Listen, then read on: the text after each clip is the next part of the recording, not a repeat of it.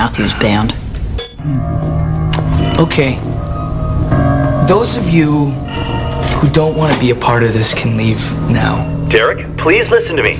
But if you choose to stay, which it seems like you guys are choosing, Derek, please. you understand and agree to the following terms and conditions. Derek! One, Derek, this is the virus. you talking. hereby waive your right Derek, please. to your own personal bodily integrity. This is not you. Two, I'm a license. Per the state versus Neville Reed, my colleague and I will not be held criminally liable for any felony or misdemeanor that you may be a victim of, including, but not limited to, aggravated assault, aggravated battery, disorderly conduct, destruction of property, mayhem, and first degree murder. And three, terms and conditions may change or be updated whenever the fuck I want! Consider yourselves notified.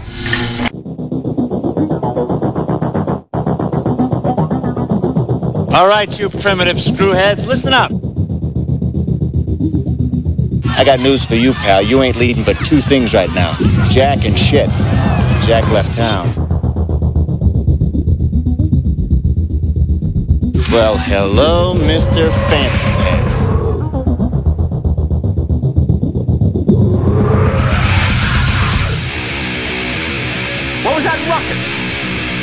What? I was just in my office and I heard a ruckus. Describe the ruckus, sir. Does this mean we're not friends anymore?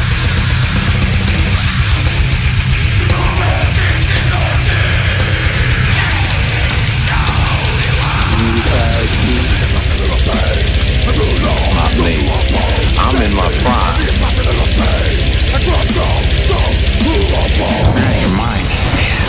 Ain't it cool?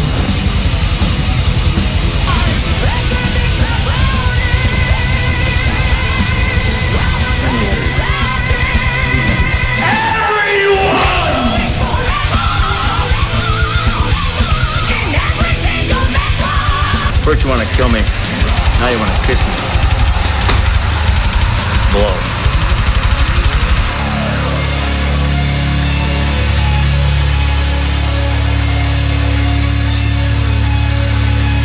Good. Bad. I'm the guy with the gun.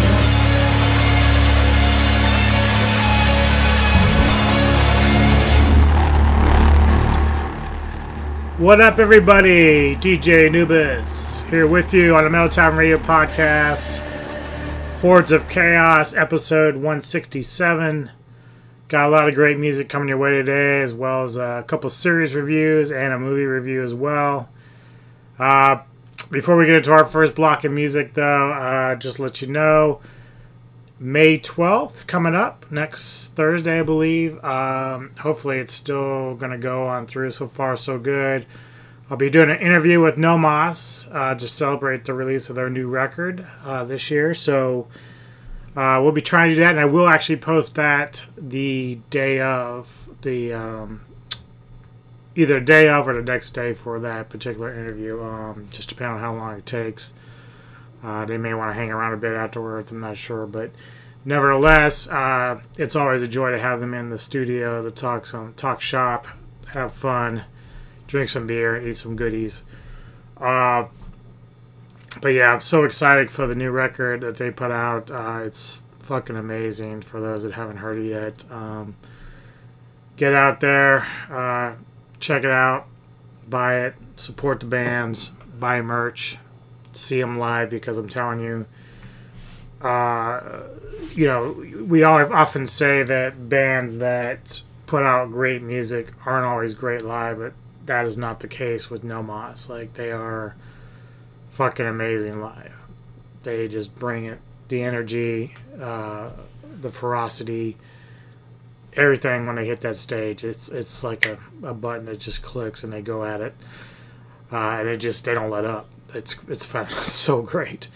Uh, so yeah, I'm excited to have them in um, this coming week, uh, doing an interview, and I'm going to be playing uh, stuff from the new album as well as some other stuff they have in their back catalog of demos and stuff. So, uh, be a, a No show for you all. So be ready for that. And we're going to get started with our first block of music, a bunch of classic thrash coming your way in the terms of uh, Xentrix, Forced Entry, and here's Death Angel kicking it all off with Voracious Souls. I'll be back.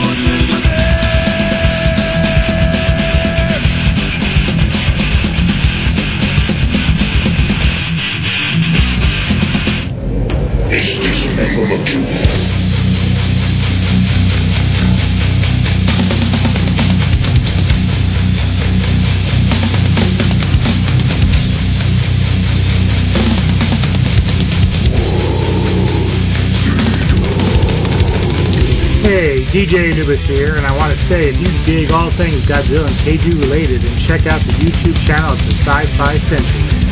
He has great reviews, opinions, and theories in the world of sci-fi horror, anime, and of course everyone's favorite atomic breathing lizard, Godzilla. Sentry provides great commentary when both having a special guest on his shows as well as the collaborations with the big teddy bear, that fat samurai guy. So if you want to keep it raw, real, tune into the Sci-Fi Sentry. That's S C I F I S E N T R Y. Sci Fi Sentry. Tune in to get the best in science fiction and Godzilla related information. Peace.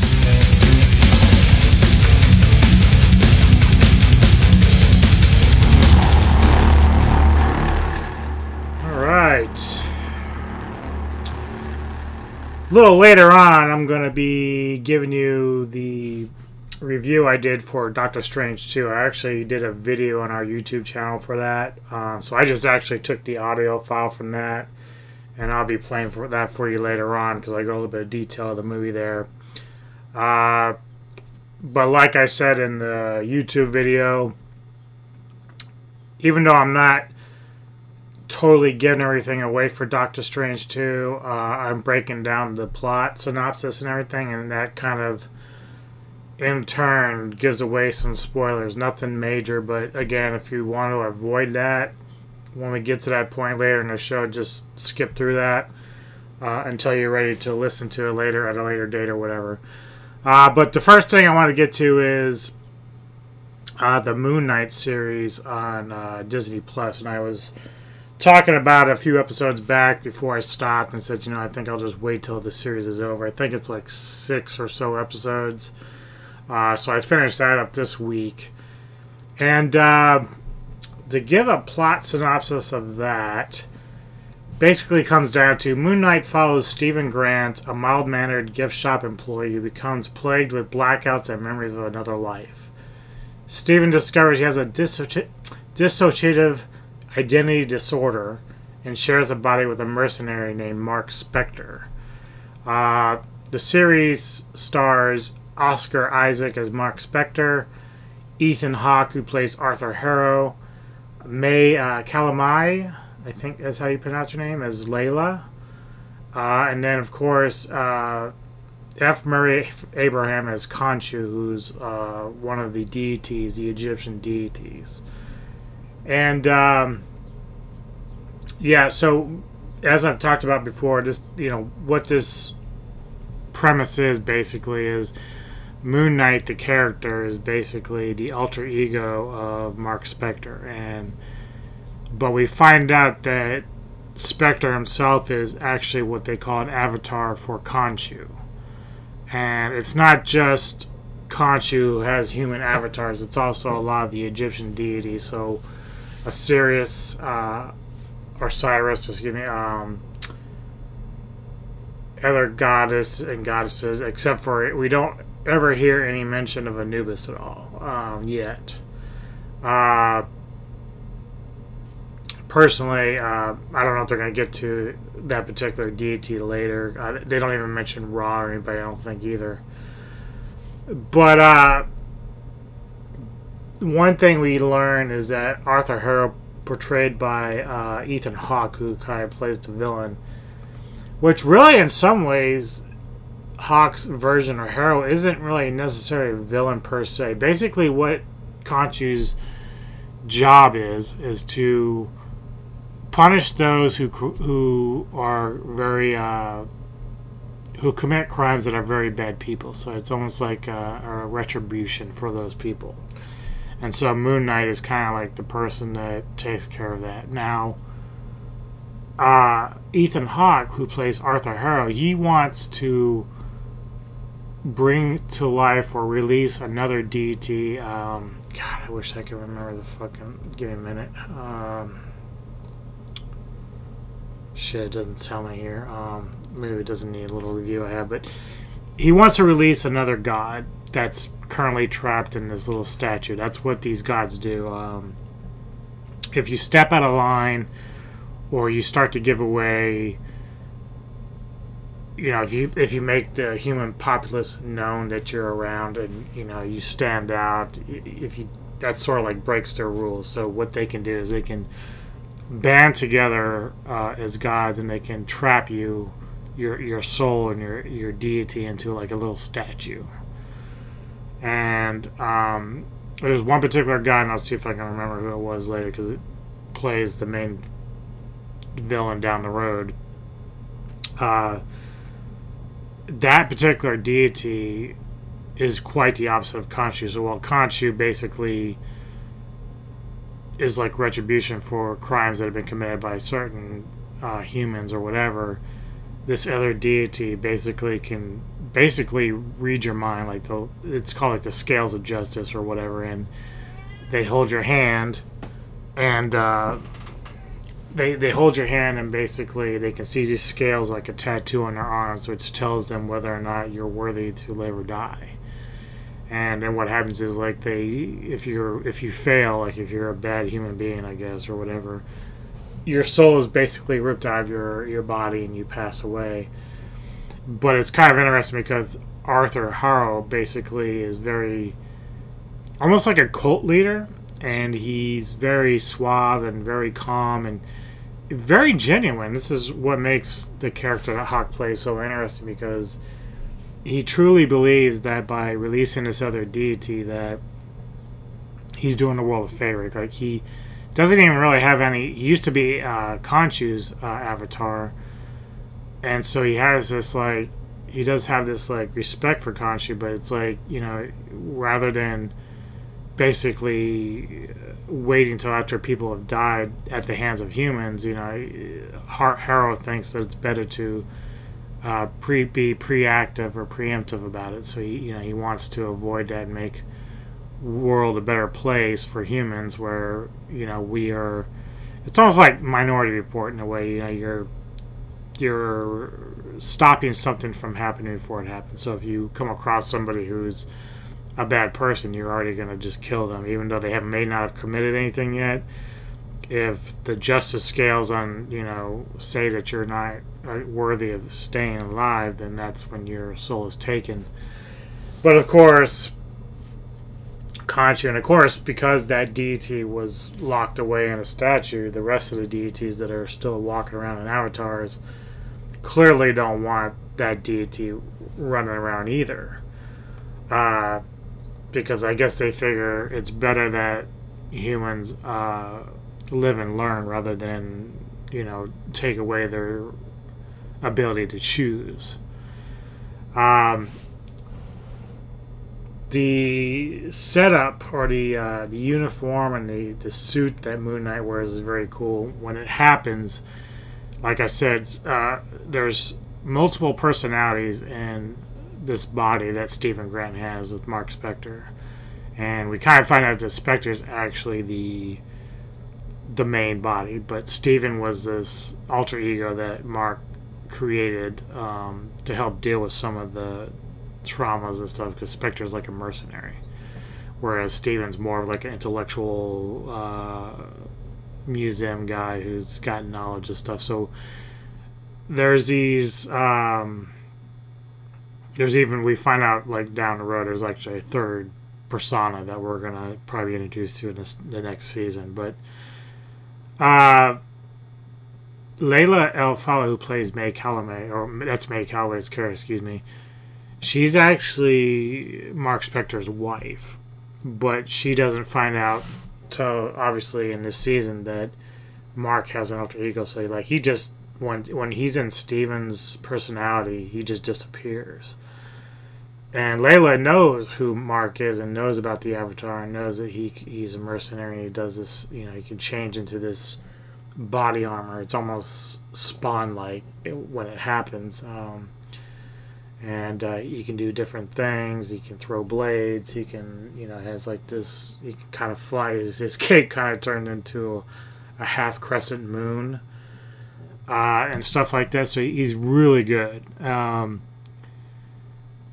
but it is far different. Like even when Steven tries to dominate the personalities, because he doesn't, you know, he spends a good portion of this series trying to not kill people and not want to be involved. So he's like, but he, he's still struggling to to figure out why he's splitting personalities with this other person that he didn't even realize. Because for a while, Steven realized that he was waking up in different places. Like, I and we're talking like different countries or different parts of the world. And it was freaking him out because he didn't remember anything. So at night, when he was at home, he would tie himself to the bed with a chain and like an ankle bracelet or whatever. And somehow he was still getting out, you know. He, but he didn't understand everything until he started actually having conversations with Mark Spector through mirrors and stuff like that when it became obvious that Mark had to step in uh, and try to help him out with this, but it became like this power struggle within himself. And the series does, you know, it does. There's art, there's episodes which we're dealing with where they actually sort of address the mental, the mental uh, issues, uh, you know, with what's going on with, you know, disability and having uh, mental issues as a person. And it, doesn't just it's kind of it's a little bit more serious you know with the identity disorder stuff. So i'm not saying that it's going to get so serious where you can't enjoy the film. There's some good comedic moments in it.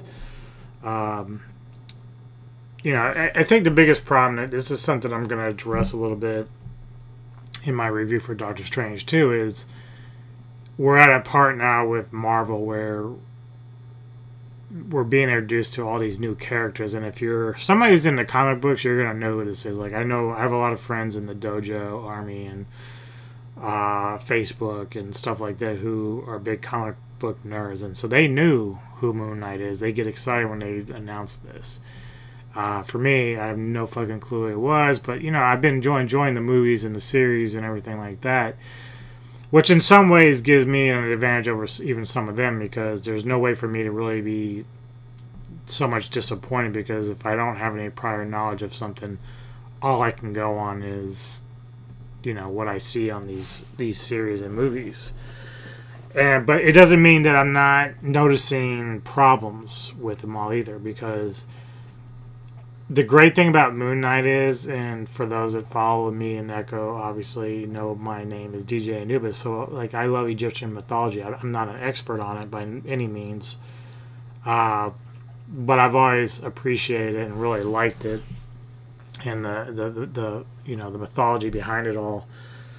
So here we have a character who's, you know, I don't want to say inner demon, but his his you know Khonshu is this deity who is part of this Egyptian mythology, and everything deals with that in a lot of ways, and so that's very cool to me.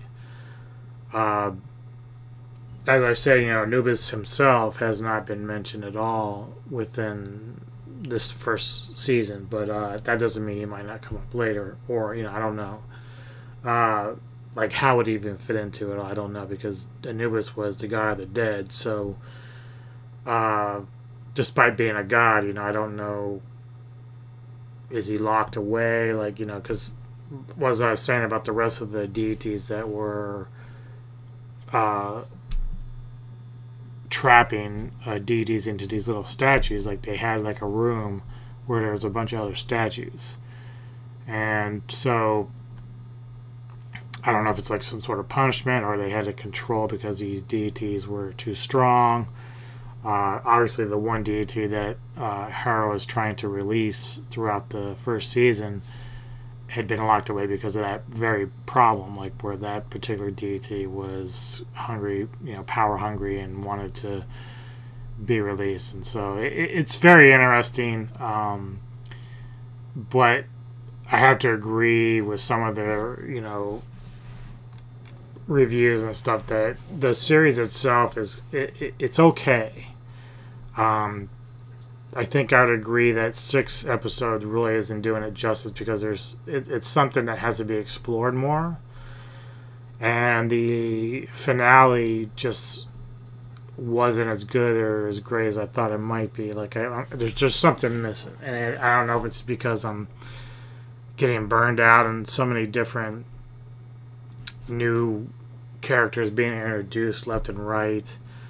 Uh, as I will say in my review with Strange, you know, uh, I think that um, I love the fact that Marvel's doing this entire universe because it, it, gives it gives something to every a little bit of something to everybody. So, let's say if you're not even a big Thor Iron Man fan, but you're a big Moon Knight fan, like this gives you something in the universe that you can call your own because it's oh you know it's like oh wow okay I didn't really care for this but oh wow I really like this or uh, let's say you're just a big Loki fan and you're you know you love the TV series Loki because it does concentrate on his character or even Scarlet Witch and Wanda. You know, like there's just there's so many things you can choose from. I you know Jessica Jones, Luke Cage, Iron Fist. You know, there's stuff that I just don't really care about that much, but other people do.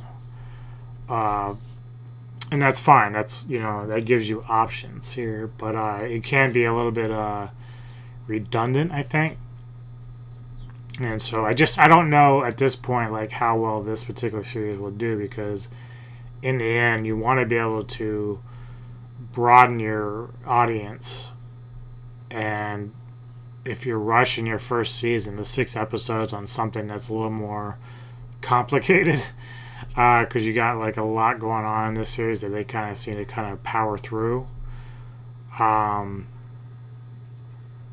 but you know, I, I, always give things a chance. Um, but I, I certainly have more of my favorites that are more of the main characters that we have. So, you know, I'm a big Thor fan. So, God and Thunder, uh, you know, Love and Thunder when it comes out, you know, will be one of the biggest things for me because I've enjoyed that series pretty much and a lot of the main actors. Like some people hated Hawkeye, I actually enjoyed that more than I thought it would. Uh, obviously Florence Pugh, uh, her character made that series a lot better than it could have been or should have been really. Um, but that's the thing. Like I just there's some stuff that because I'm familiar with those characters more, uh, you know, it might be a little unfair to stuff like Moon Knight or whatever. Um, but know, that's how it goes. We'll just see how it plays out though. Uh, at some point, maybe like like I said, the Eternals. I mentioned that too in the review for Strange too. That I know nothing about the Eternals. I did watch that movie the other day for the first time, just because I wanted to say, okay, well, I wanted to see it just to make sure I said that I saw it. Uh, but it really did nothing for me. You know, I mean, it's like okay, it's part of the universe, but you know, do we really need that? Like, you know, just it's it's really weird because uh, there's just a lot of stuff that even though they're all connected in some way, uh, just when you have no background or history with it, it's like, okay, what do I do with this? all right, well, let's get back into some music. Um, got some uh, Mute Prophet in here, as well as Septic Flesh, and then we're gonna kick it off from a new contributor, contributor, excuse me, uh, providing music for us at uh, Metal Tavern Radio. My Kingdom Music, and the band's called Dreariness, and this is called Drain.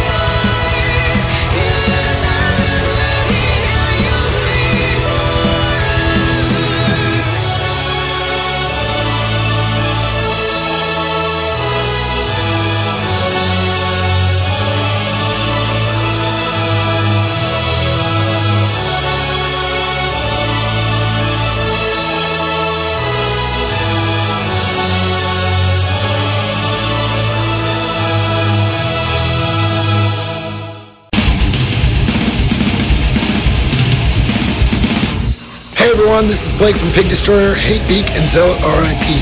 And you are listening to DJ Anubis and DJ Neko at Metal Tavern Radio.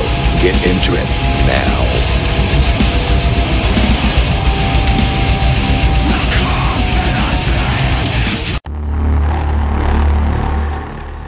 All right. We are back. That was Mute Prophet with Bleed Forever.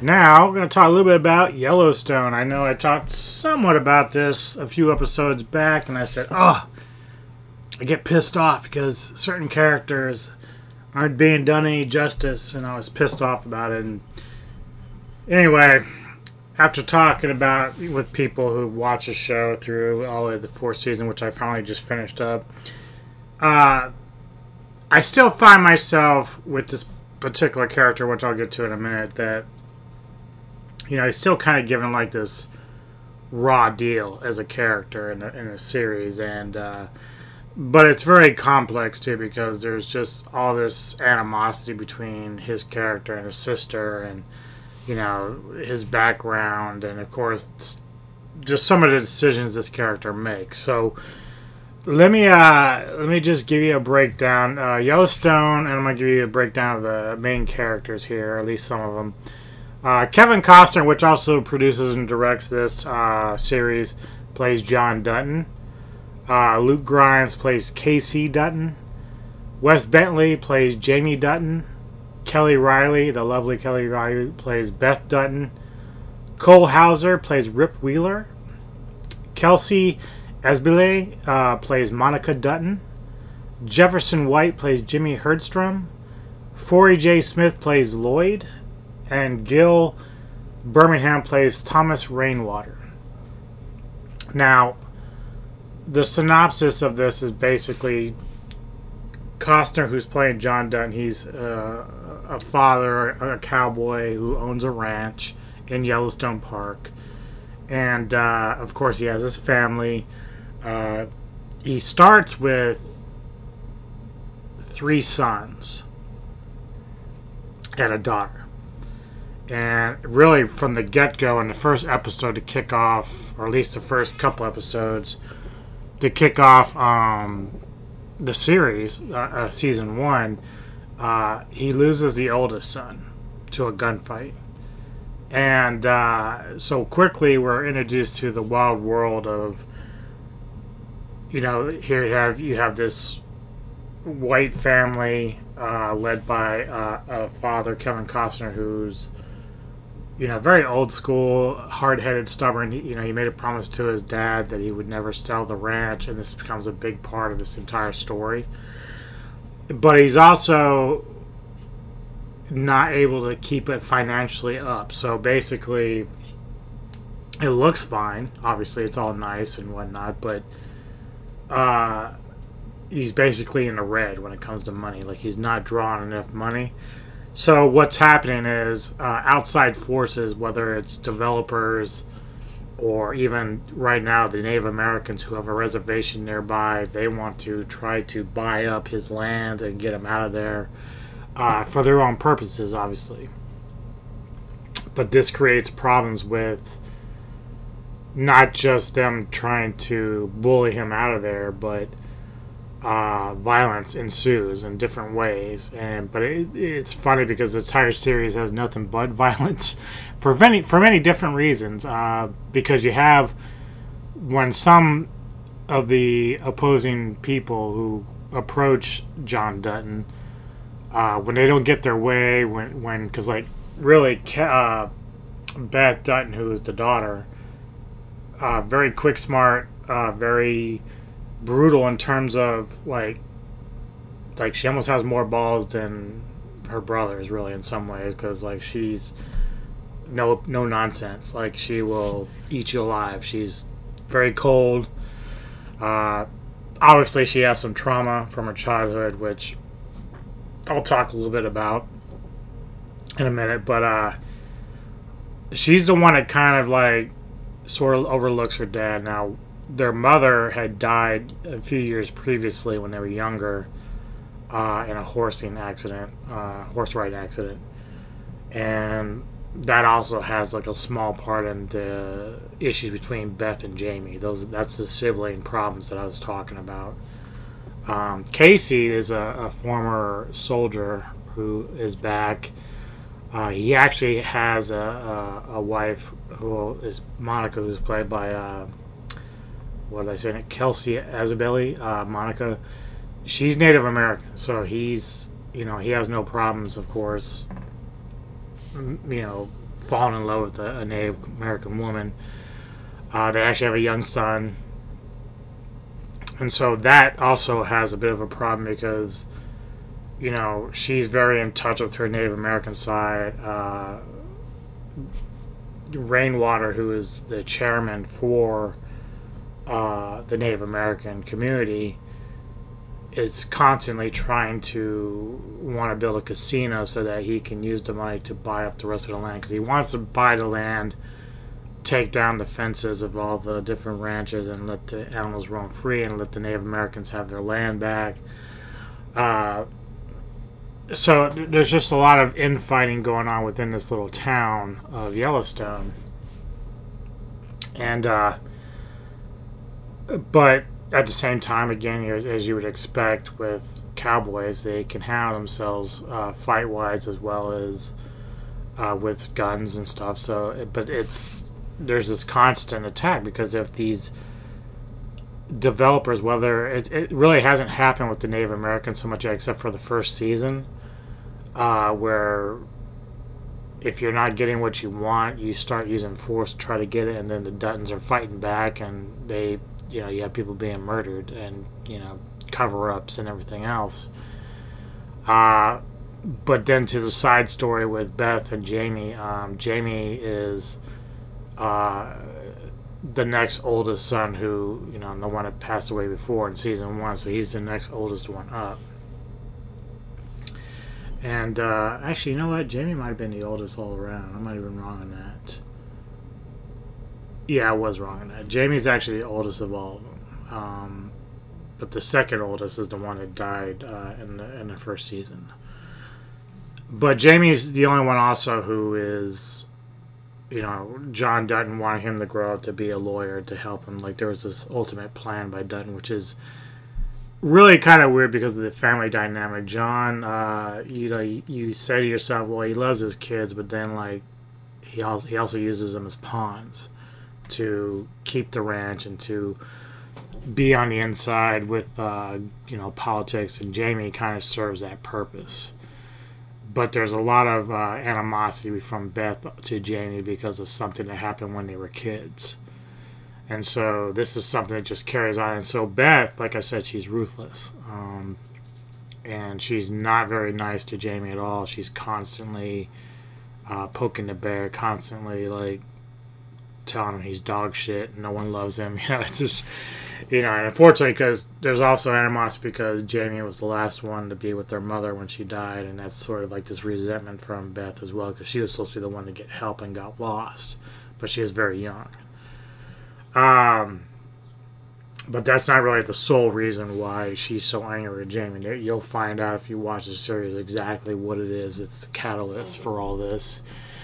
Uh, but you know, Jamie at the same time, he's trying so hard to win over his dad that you know his, his uh, appreciation and love from his dad that he often steps on his own dick. Like he can't really make the right decisions to do that. And then like Beth, like I said again, she's she's fucking brutal, dude. She she actually beats him up. Like the one time that Jamie like like the whole time that Beth is like, you know, poking his bear and like telling him he's a fuck up and you know he's a pussy and everything else. Like finally, when Jamie decks her, he's like he's like turns her. He's like, well, what do you think of that? And she's like, well, a real man would just walk away. So she is always one step ahead of Jamie in this, and like he. Jamie, unfortunately, is like the biggest cuck or fucktard or pussy you'll ever see, and, and but he's also this person that like for a good portion of this series, you feel sorry for because you start to learn things about his past, and uh, you know he did make a bad decision, as a kid. Uh, well, he wasn't really too much of a kid. He was early 20s. He was getting ready to go to law school and he had to help Beth or something. But that was like the catalyst of the the animosity that was going to arise from that. But that's because he made a poor choice. Uh, I think there's some debate about that choice of whether or not it was on purpose or if he just thought that was going to be the best avenue to go at that time. Uh, I don't think it's ever really clear uh, his motivations behind it, other than to protect his sister's name. But uh, the show just has a lot of like familiar faces that pass through the seasons. Like I said, we're in season four that I just finished up. Uh, there is, I mentioned the character Jimmy. He starts out this in the first season as this young man who loses his dad, but his dad's like told John Dutton to make him a promise to take him on and help him out. And so he, John does, and you know he basically has this group of cowboys who take care of the ranch. You know they take care of the horses and the cattle, and they all stay in the bunkhouse. And uh, it's led by uh, Cole Hauser, who plays Rip, and Rip and of course Rip and Beth have a, a off and on relationship because they they really get along well since since they were kids. Because Rip was also a troubled child when John took him in. Uh, but now Rip's like this big dude, and he he can handle himself, and he's like the lead guy. Like he's a no nonsense dude. One of the better characters in this entire series, just in terms of like his presence, and you know, he's very loyal to John Dutton, um, even though he's not a direct kid for him. Kayce, on the other hand, the other brother, uh, you know, he's he's this military guy who has some PTSD. Um, but at the same time, he's married to Monica, and then he has a kid. But he's he's a little bit more grounded. Like he's while he's not afraid to use a weapon or take someone out, he's not he's not really a cold blooded murderer like some of the other people on on the ranch. So. Uh, and we often learn that, and it's like Kayce's constantly dealing with his conscience about some of the shit they're supposed to do. And, um, which is interesting because it comes back to some of the things I always question about with the, the, the way that John runs his ranch is, you know, you have people coming and going who are helpers for the ranch, but like some of them who leave uh, are basically taken out by Rip or whoever uh, at the time. They call it going to the train station. So that means they're going to kill you, even though no one really knows about it. Uh, but, you know, in, in, their, in their philosophy, there is that people who are on a ranch, they tend to learn things about the way the ranch is run. So if you know too much, that's generally a sign that you're not going to be around much longer uh, just depending on who you are. But then there's the other side of that is uh, for most for those that are very loyal to the Yellowstone, uh, you you will get branded with uh, uh you know a branding iron uh, by you know Rip or whoever to show your loyalty to John Dutton and the ranch and you know again people look at that uh, whether it's the audience of us fans watching or even the people in the show, like there's been questions before, like why would you do that? Why would you, you know, a brand means that you're being owned, but the other way that guys like Rip or Lloyd look at it, they look at it as just loyalty to John Dutton and his ranch.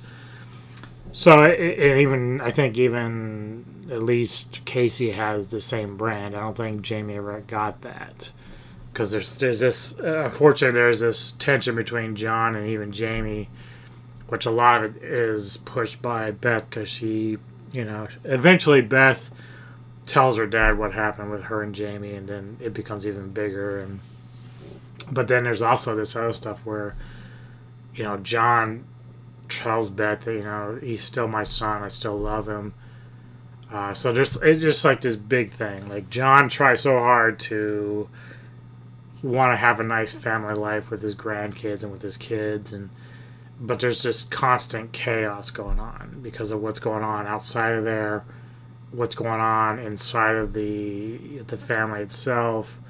Uh, Beth, despite really the one that kind of keeps things glued together in some ways because she's you know she's a very she's not a lawyer or anything but she's very smart. She's uh, i forget what they call her in the show but she basically uh, buys land for certain companies. And then of course she switches companies because she gets fired for whatever but she's just very quick and she's again cutthroat dude she uh, there's one moment where she's working for a particular guy. They have a good working relationship, and this guy really likes it because of that factor that she's able to go in, get what he needs, and like she's relentless. But then when he turns on her, she's approached by the company that this guy works for. Uh, and when she's hired, she basically tells the person hiring her, like, well, you don't have to pay me a salary, but you're going to make me the manager, top owner of this particular subgroup, which was her old company where this guy was. She said, You're going to make me the top dog there, and I'm going to fire that motherfucker. And uh, they do it. They they give her the job, and she fires that guy. And you know that that's how cutthroat. Like she didn't even care about a salary. She just wanted to be able to go in there and say, "That's my seat you're in. Get the fuck out."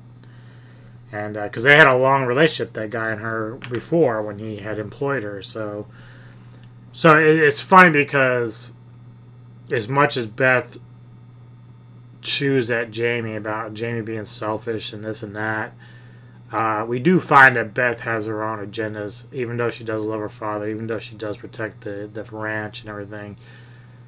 It's hard to control her because she's really, there's no leash for her, really. There's only one moment uh, in season four right now where she was ready to do something and Rip came to her and said, Well, you do this, you're breaking your promise to me, and then we're done. And like I said, her and Beth, him and her, her him and Beth have a, a very close relationship. Uh, so she actually had to pay him heed there because she knows the risk of losing him uh, if she continued to do what she was going to do. But, uh, you know, she has these agendas that she's like, you know, sometimes she'll run off and do something, and Rip's like, you know, let me handle this. She's like, no, no, this is for me. I want to do this. But it, sometimes it's very risky. I mean, this, I mean, I tell you, I kid you not, because the, when I say that there's these outside people who want so badly to take over the Dutton Ranch and all this other stuff, they oftentimes will get mercenaries to do their dirty work. Like it gets really violent. There's one moment, I kid you not, like again, it's a great piece of cinematic, you know, scene or whatever you want to call it. Uh, a couple guys show up at Beth's uh, building where she works, and she's there with a male secretary who she's good friends with.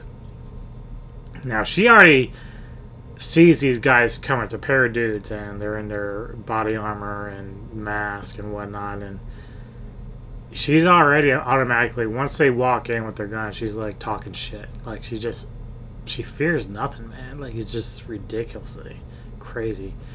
She is human. She breaks down here and there throughout the series, but in this instance, man, they were fucking her up, smashing her head into the fucking table. I mean, she was getting fucked up.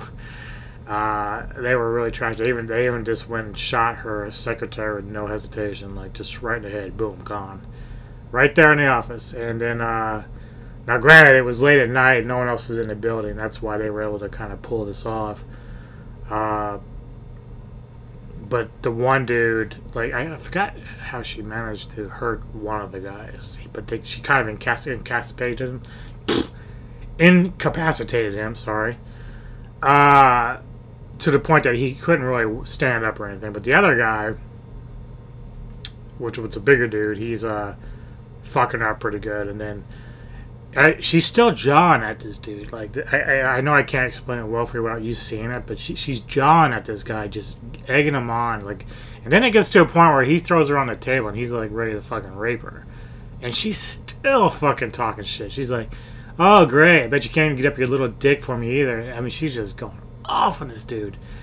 Uh, luckily for her, someone shows up and saves the day. Uh, but and, and high uh, high praise for the people that do the makeup work for all this too, because like it's not like oh you know she got busted up and then a couple days later she's looking pretty as normal. Like they they subtly you know that you know first couple days she looks really fucked up like fucked up black eyes and you know busted lip gashes in the in the forehead i mean they fuck her up dude she has scars uh, there's one moment she's caught in a, a blast and when you're seeing the scene you can kind of see her back with her dress and like you can see the burns right and you wouldn't think much of that but then later on uh, when you see her after she's healed a bit and she doesn't have her top on. Of course, it's from the back end. Uh, you see the burn scar, the burn marks. Like it's not, it's not fresh, but you know it's healed. But you can see they actually stuck with it. They didn't gloss over that detail uh, of that. So, you know, for a woman of her her beauty and whatnot, she's she's been she's been through the ringer. Uh, but she's an easy character to kind of hate because she's so fucking ruthless, dude. So ruthless. And I found myself, like I said, after I kind of stopped watching the series because I was getting frustrated with that particular plot point of the whole thing. Uh, people told me to stick with it and keep doing it, and I did.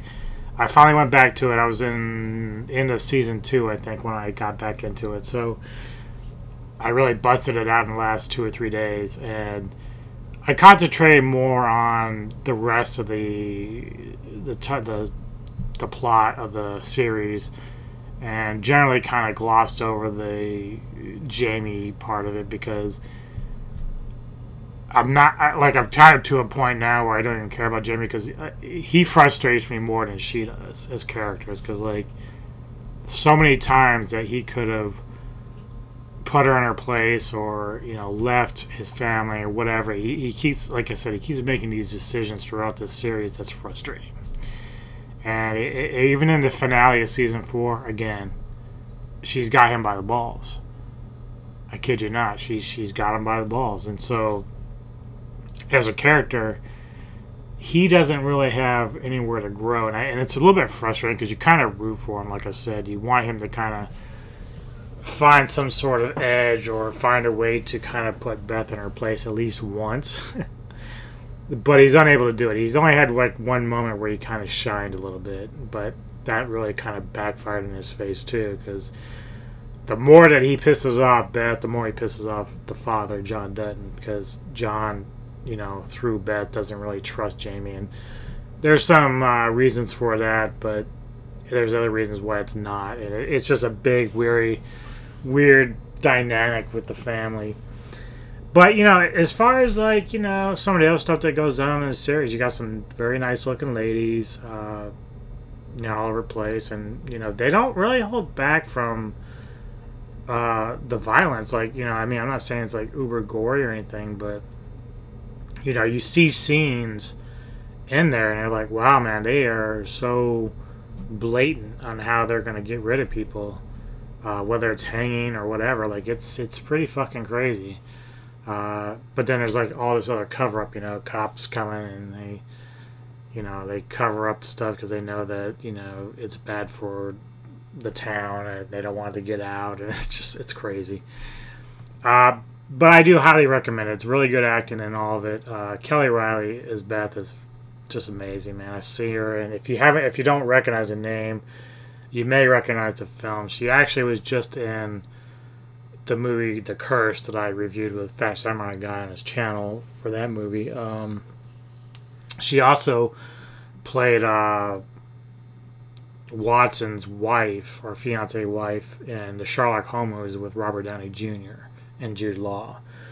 Uh, so she's really good, really good actress. Um, very pretty, uh, but just really great. And this role, like she just fucking kills it. Like it, it, it it's like a love hate relationship, man. Because like, you can appreciate and respect what she is, but then you're just kind of like, God damn, she's so fucking damaged. you know, she's crazy as fuck.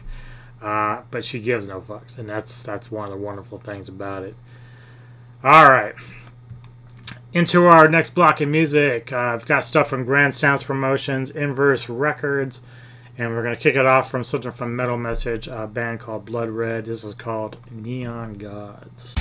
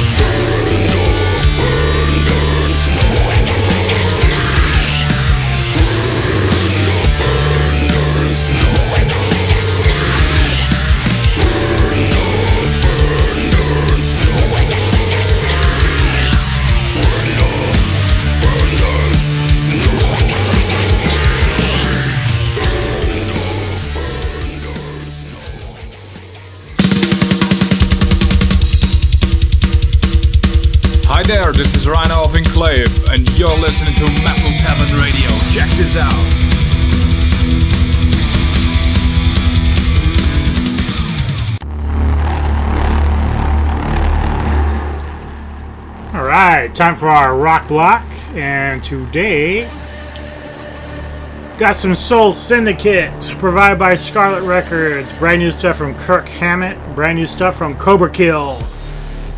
Vlad, my boy Vlad, providing some Overlord SR. Qabar PR providing some Slowtorch. I actually want to go and listen to that record because uh, from what little pieces I heard in this song, sounds like a really cool band. So I, I need to check out more of them. Uh, kicking it off though, uh, this has actually been I've been holding on to this track for a little while, but it's uh, the Melvins doing some Soundgarden. It's Spoonman. Check it out.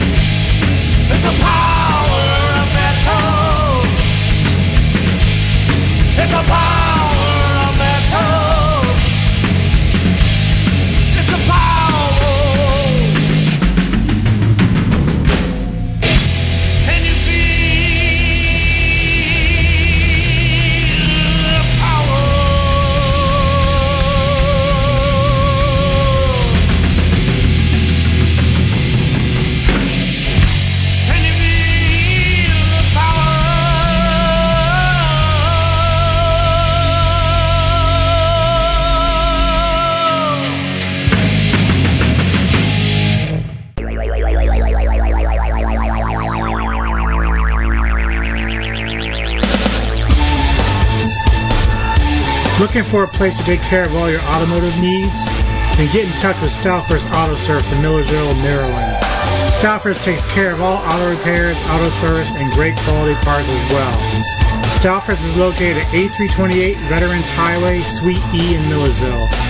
Be sure to call and check out all their service specials related to your automotive needs.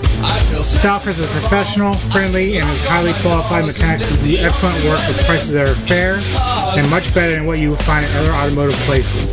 So call 410-729-0121. That's 410-729-0121. And tell them the newsman and his trusty sidekick Neko sent ya.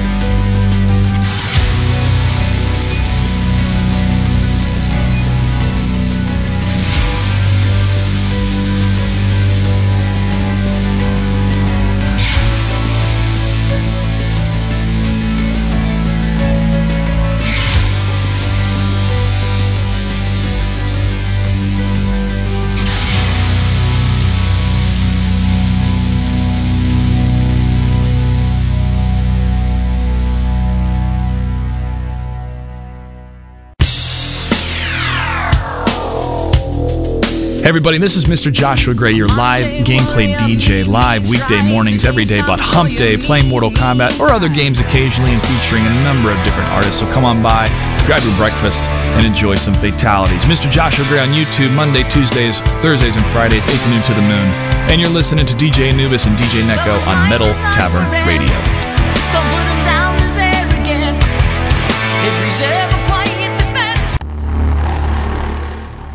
Okay. Not gonna spend a lot of time here. Uh, actually, I'm gonna jump right into our next block. But uh, normally I would have like, you know, about four topics, but I only have about three today.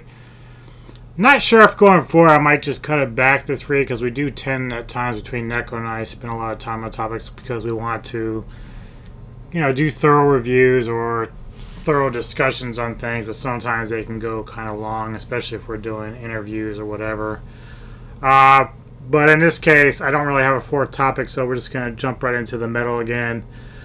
Uh, next uh, block we got here is some brand new stuff from Flayed Disciple, Deathcrush, and Everlasting Spew Records sent out the new uh, record to me for Instigate. Very cool death metal band. Um, and this is our first track of that record called Witness of the End Times, and we'll be back.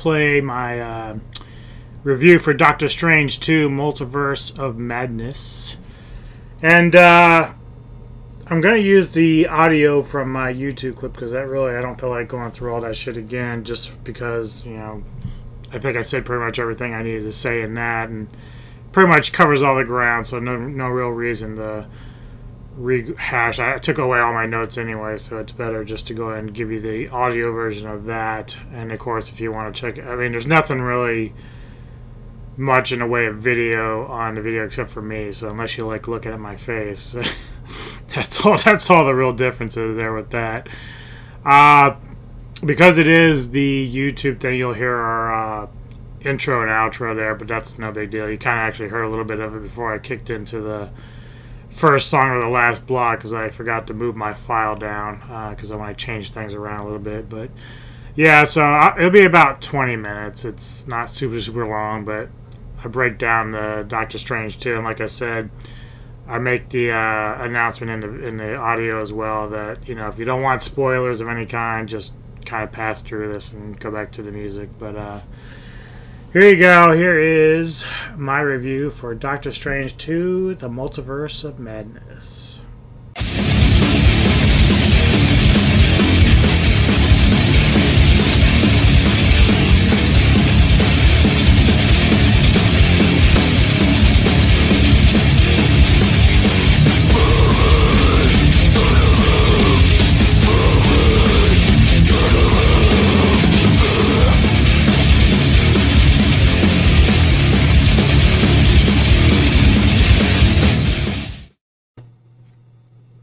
What up, everyone? DJ Anubis here with you on the Metal Time Radio podcast, doing another movie review.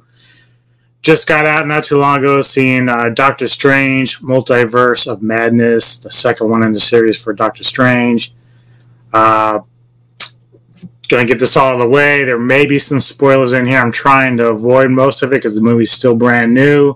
However, if you have not seen it, don't watch this yet. Um, even like I said, I'm not going to try to give away too much, but there are going to be some stuff as I describe the plot and everything that could ruin it for some people. So do not watch if you don't want it for to be ruined.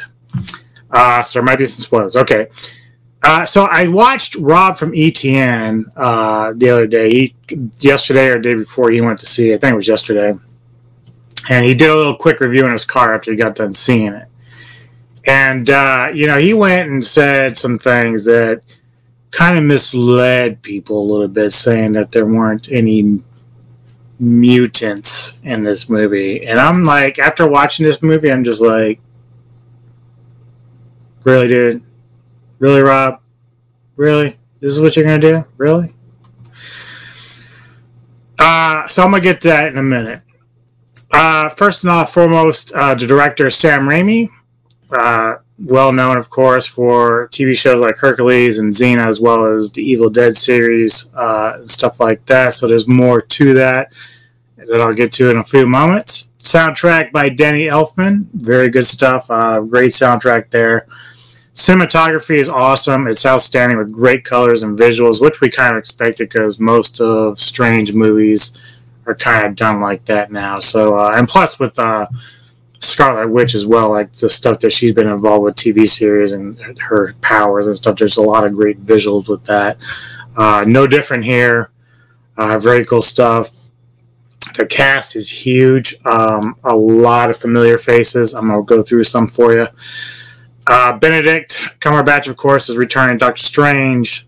Benedict Wong is returning as Wong. He plays a factor in this film. Elizabeth Olsen as Scarlet Witch, Wanda uh, Maximoff. Uh, dude, I'm telling you, like she's awesome. Like I just I, I love her look, and it's amazing in this film. Uh, I can't get over it. Like just gorgeous and powerful as hell in this too. Like it's really kind of uncanny. Uh, we're introduced to uh, reintroduced to one character, but introduced to a brand new one. Uh, the one that we're reintroduced to is Rachel McAdams, which I know is one of Neko's favorite uh, actresses, who returns as Christine Palmer. So she has a bigger role in this film than she did in the first. Uh, then I'm, I don't want to butcher the name, but I'm gonna try here. Uh, Zichil, Zichitel Gomez. I, I, Zachitel? I don't know. Uh, I apologize to her. Uh, she plays America Chavez, and she's like our main goal, just under Doctor Strange here in uh, Scarlet Witch. So uh, we do have some cameos uh, in regards to the alternate universe that we have in here. Uh, there is a point where we meet a group of individuals, super beings. Uh, now, I can't remember the actress who plays the alternate version of Captain Marvel. Uh, she looks familiar, though. I do apologize. And then there's a gentleman who I have no idea who his character is, but uh, Strange actually uh, just called him Four Kid. Like he, he has like I think his Bolt is it is it right? Bolt I think Bolt. Uh, he has like pretty good powers. Um, which of course, when you watched between those people and their fight with Scarlet Witch, uh, it's amazing. Uh, now the other appearances here for cameos uh, are Chiwetel Ejiofor, and I know I butchered his name too. Uh, he plays Baron Mordo. I remember him mainly though from Serenity. Like his character in that was amazing. Uh, really no different here. He played it the character very well. I have no idea who his character is, uh, but certainly a, a, great character form. Hayley Atwell, who many will know through the Captain America series, is Peggy uh, uh, Carter. She plays the ultimate version of Captain America, and dude, she fucking kills it. It's awesome. She's very good in this. John Krasinski, if, for those that are familiar with uh, Parks and oh no, it's The Office. Excuse me, I was with Parks and Rec, but no, it's The Office. But he plays Reed Richards uh, from the Fantastic Four, and then finally, the biggest surprise probably, and maybe why Rob doesn't consider him actually a mutant, but technically he is, is Patrick Stewart returning as Charles Xavier. And uh, yeah, I was really happy to see him in here. It was like really fun. Uh, but it, it, it, you know, I'm not sure if this is where we're now going to find that crossover that we're going to talk about going forward because they've always been talking about how the X Men might end up crossing over into the Mar- the other part of the Marvel universe. So this may be that gateway. With Like you know, and I, will probably talk about this a little bit more, but the the whole multiverse thing. Uh, there's a lot that I'm so unclear about, and I, I wish people would take the time to kind of explain it to me, because between this and of course the TV series Loki on Disney Plus, like there's a lot of shit going on. Then we're not even counting Endgame, where that kind of started, where we started going back in time and, and, and going through, jumping through timelines. So there's a lot of shit going on. I know that the new Thor movie will be coming out soon, which probably deals with a lot of that too. Um, but I'm really having a hard time keeping this shit straight in terms of how all this works because it's still very confusing for me. Uh, now, my favorite cameo of the entire fucking movie uh, is a small part. He's in it twice. Uh, is Bruce Campbell, and he plays like a hot dog stand guy. And I'm not to say a, whole lot more on it, but I will say that in his particular character, if you're catching it, he's basically giving a nod to Evil Dead 2. It's so fucking hilarious. And uh, I couldn't stop laughing. Like, I think while most people kind of thought it was funny, I'm not sure if most people actually got the reference in it, but uh, there was a few that did. Uh, and I might get a little bit more about that too. About, in fact, I'll talk about it right now, just because I'll now forget about it. my ADHD will kick in. I'll just totally space it. But before I get into any more about the actual premise of the film and whatnot, and maybe again, some of you people who watch this can maybe jump in the comments and explain both the multiverse shit with me and explain to me how you feel about how audiences are receiving this later stage phase of Marvel. Okay. When I went to see Morbius a few weeks ago, pretty much around opening week, and I probably was like a Thursday or Friday, uh, I was probably like one of five people in that theater. Today, Friday, uh, it was full. It wasn't cramped, but I mean, I had about 15 to 20 people in there, okay? Last night, I know they only had two showings, and even though I was busy with Samurai, I saw that they were full. Like the theaters were full. So people were going to see this. My question to you is do you think people are responding more to Strange because they already are familiar with the character because of the rest of the universe? Like, are we at a point again with like you know the Defenders and Jessica Jones and all this stuff where people don't really know these characters, so they're not really flocking out to see this kind of stuff or even wanting to watch it? Uh, aside from the die-hard comic book people, because to me I was a little surprised. I didn't expect a lot of people to come jump out at this. I knew people would want to see it. I just didn't expect it to be as full as it was, like right away. Uh, but Morbius, I think it didn't really do as well, you know, in terms of like audiences. Uh, forget forget the review part of it. Like you know, just depend, you know, the plots and how good the movies were compared to each other. I think this movie is like far better than Morbius but I appreciate that they were again introducing another character. I just I, I think when I look at the response to people coming out and seeing these films, it was like night and day for me when I was going in the theater. So, what are your thoughts on that? Do you think it's just people are more familiar with a lot of these other characters that they'll come out and see this, as opposed to other Marvel films that are even though part of this universe that they just don't care about? Um. Okay, so the premise here of the movie, uh, as I point out, the the new new girl, new character showing up, she America, she's the only version of herself in the entire multiverse. So where we know that there are different Captain Americas, Doctor Strange, uh, whatever, America herself is the only one of her kind. And the interesting thing is, she's the only one that can actually power wise jump from multiverse to multiverse and universes. So she can do that on her own. Uh, don't need a tesseract for that kind of shit. Don't need like little this, that, or whatever. She can do it at will. The only problem is, really early on, she doesn't have any control of it, and so the only time that it activates is when she's very scared or upset.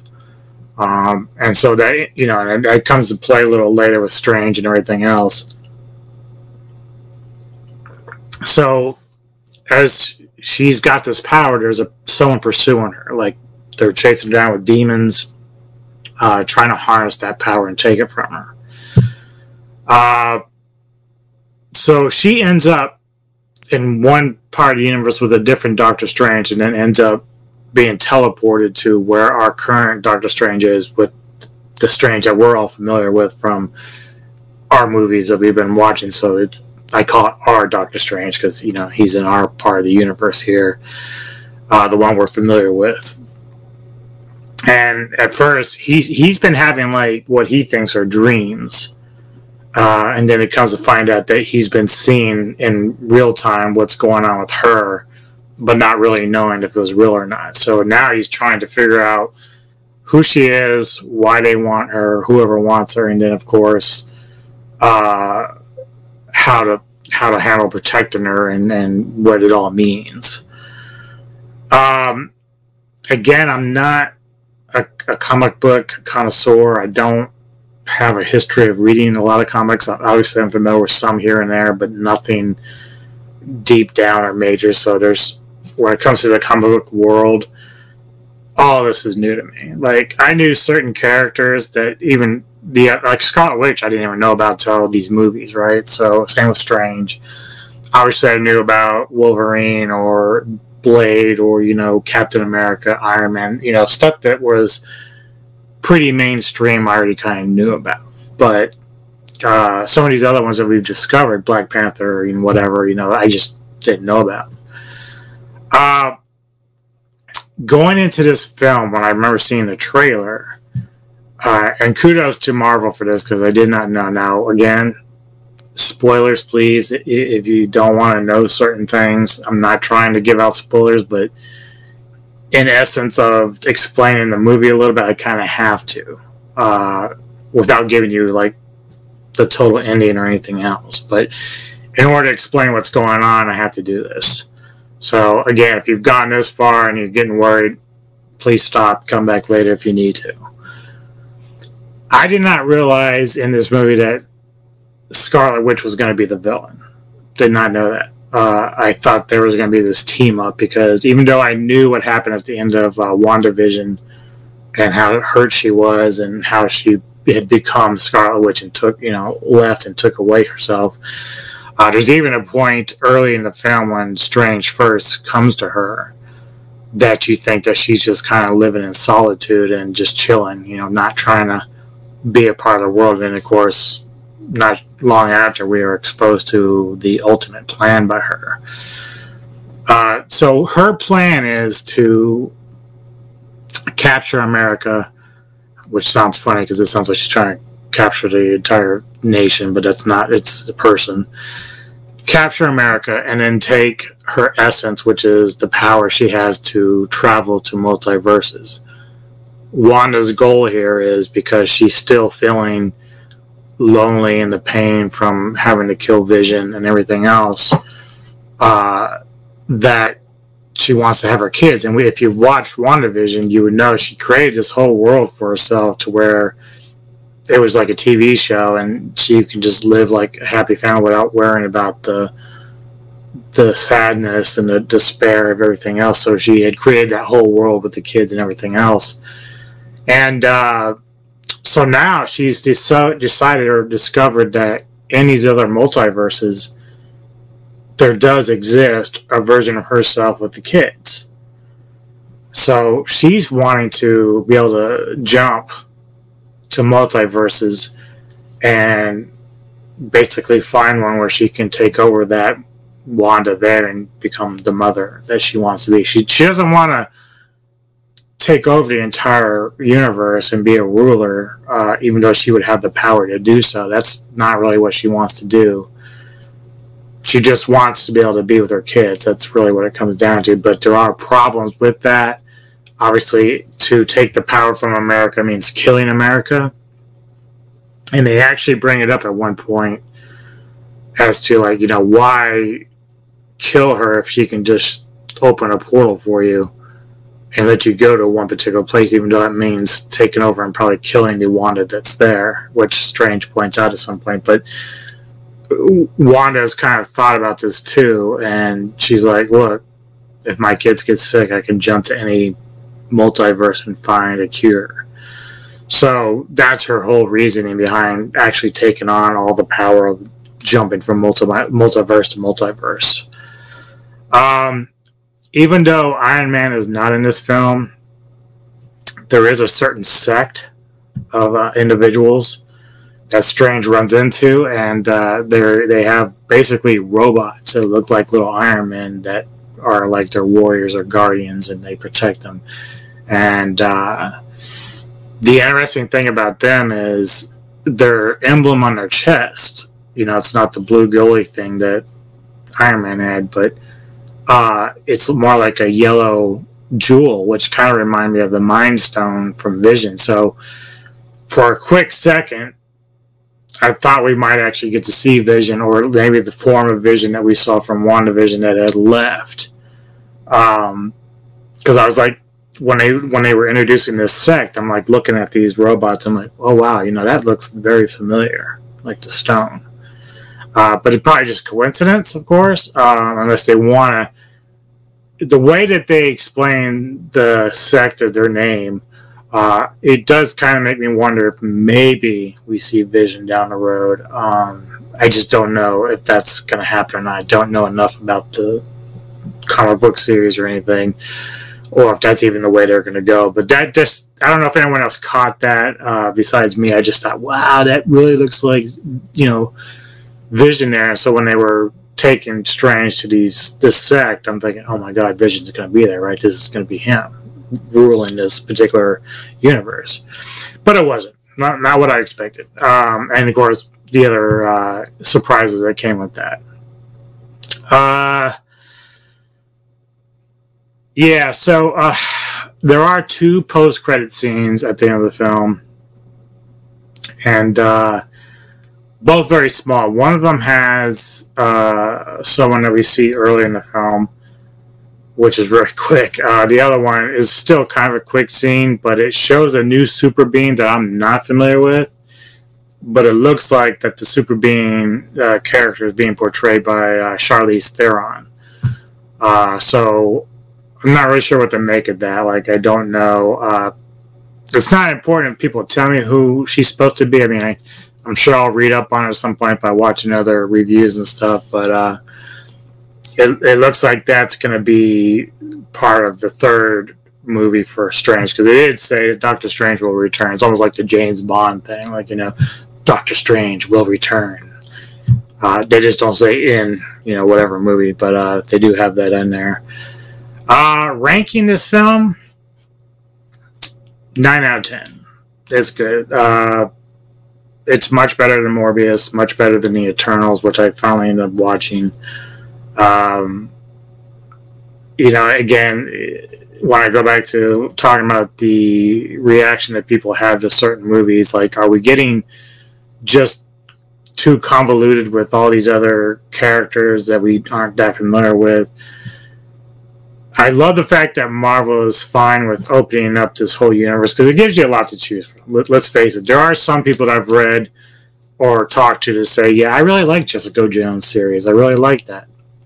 That's fine because that gives you an audience for that particular character, or Iron Fist, or uh, you know, like Daredevil. That that particular series, Daredevil and Punisher, I really enjoyed uh, those two particular series, but I was kind of already familiar with them. Um, but when it comes to Morbius or the Eternals, like there's really only even a smaller percentage of fans who are fans of those characters. Uh, I actually am intrigued by Morbius uh, as a character. It's just that the movie didn't really live up quite to what I wanted out of it. But uh, if you saw that, you saw there was another post uh, post credit scene there. That's cool because uh, it has a character I do like from the Spider Man movies in that. So this is a good film. Um, you know, it, the thing about it is, you know, like I said, it, Scarlet Witch is the villain in this, but there does seem to be a, a, a sense of redemption again for her towards the end. Uh, the only question is, it doesn't let you know if what happened to her. Like we do know she does something when she finally leaves. Uh, I won't give that part away, but what we don't know is where she goes. And so uh, I really like her character. I, I, there's a part of me that's kind of bummed that she was the villain in this, but there's a part of me that understands, especially when you follow it from WandaVision to this, uh, which makes a lot of sense. So uh, yeah, uh, nine out of ten, pretty good film. Definitely one of the better ones of the year. You know, up there with Northman was really good. So so far 2022 is having a, a, pretty good year in terms of films thus far so this was good. And thank you all for checking it out. Go check it out in the theaters. It's worth it. And enjoy the rest of your weekend folks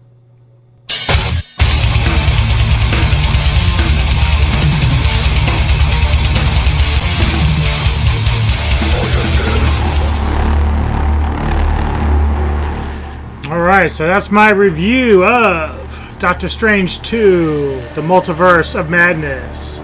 And back into the music we go with brand new stuff from Nocturnal Depression Return to the Home Asylum.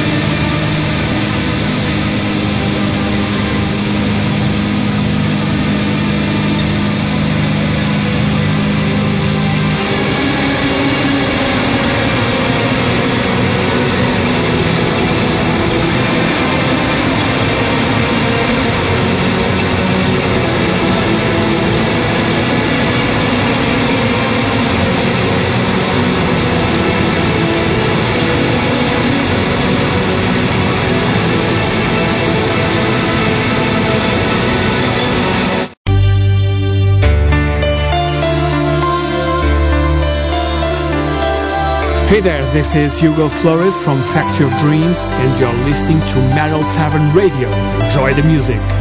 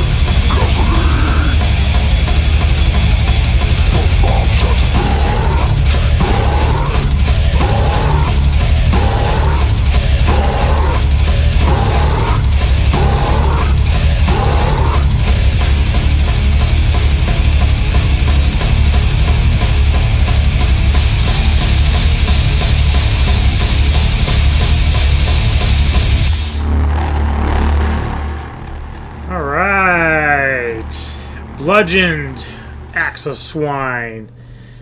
DJ Anubis here with you, getting ready to close out this edition of the Hordes of Chaos.